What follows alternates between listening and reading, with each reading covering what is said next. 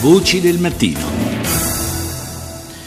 Saluto il professor Arduino Paniccia, direttore della Scuola di Competizione Internazionale di Venezia e docente emerito di studi strategici all'Università di Trieste. Professore, buongiorno. Buongiorno a lei e ascoltatori.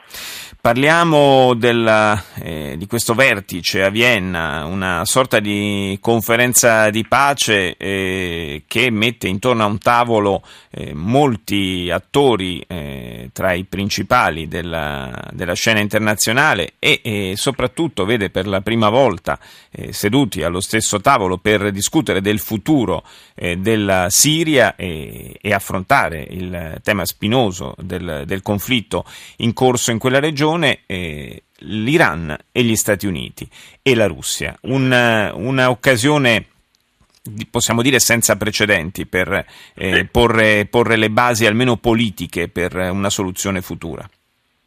Sì, eh, credo, lei l'ha definita bene, è unica. Eh, I russi sono riusciti in un'operazione incredibile a trasformare eh, l'azione militare rapidamente in un tavolino diplomatico e questo credo non sarebbe successo se non fossero intervenuti loro, va riconosciuto.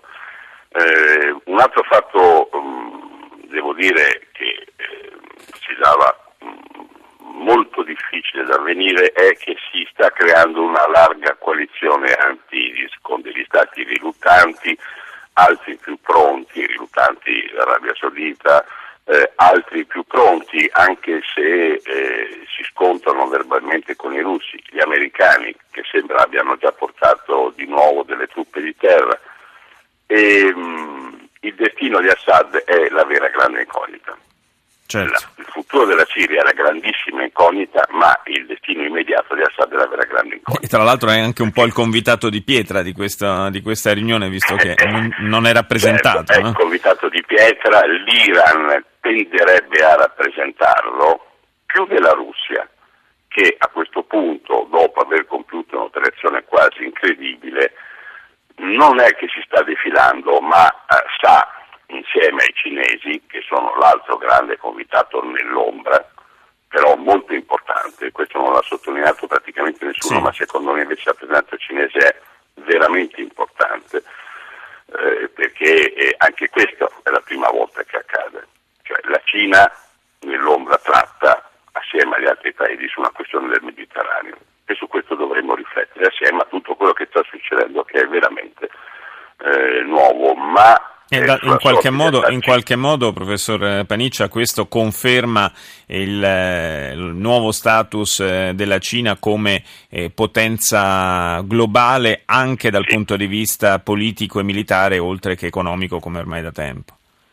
Sì, certamente ruoli tra Russia e Cina ormai decisamente alleati sono diversi, la, la Russia va sull'hard power, la Cina sul soft power ancora tuttavia la presenza della Cina è assolutamente indicativa e supporta, seppur nell'ombra, eh, l'Iran. Ma io credo che l'Iran dovrà cedere in qualche modo, perché eh, il destino di Assad non può impedire eh, che si arrivi ad un accordo.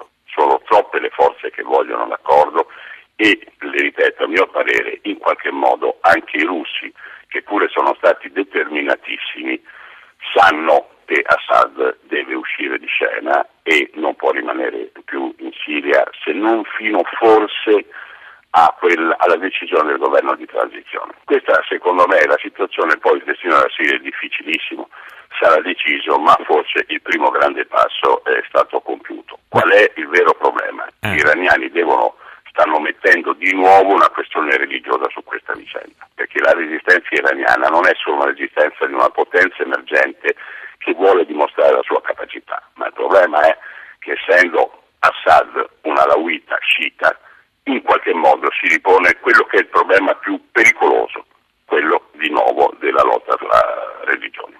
Eh certo. E comunque non ci dimentichiamo che anche se venisse raggiunto l'accordo politico poi resta il problema di, di, di metterlo in pratica perché finché eh, la, la, la, questione era tra l'opposizione al regime di Damasco e, e Assad eh, sarebbe, sufficiente, eh, sarebbe stata sufficiente un'uscita di scena del leader siriano. Ormai le forze in campo sono anche altre in Siria ma sono eh, una delle cose sulle quali dobbiamo ancora riflettere è che probabilmente la Siria che abbiamo conosciuto nel futuro non vi sarà. Mm. Perché eh, abbiamo visto che quando si è tentato di rimanere con gli stati mh, mm, ancora eh, centralizzati, il caso dell'Iraq è eclatante, tutti sapevamo, non appena era caduto Saddam, che l'Iran andava trasformato immediatamente in uno Stato federale con delle larghissime autonomie e eh, con una costituzione, una composizione diversa, se in qualche modo si voleva evitare che precipitasse nel baratro. Non facendo questo, eh, nonostante in qualche modo la sconfitta di Saddam e la sconfitta del vecchio regime, l'Iran non si è recuperato. La stessa cosa si ripropone per la Siria, secondo me.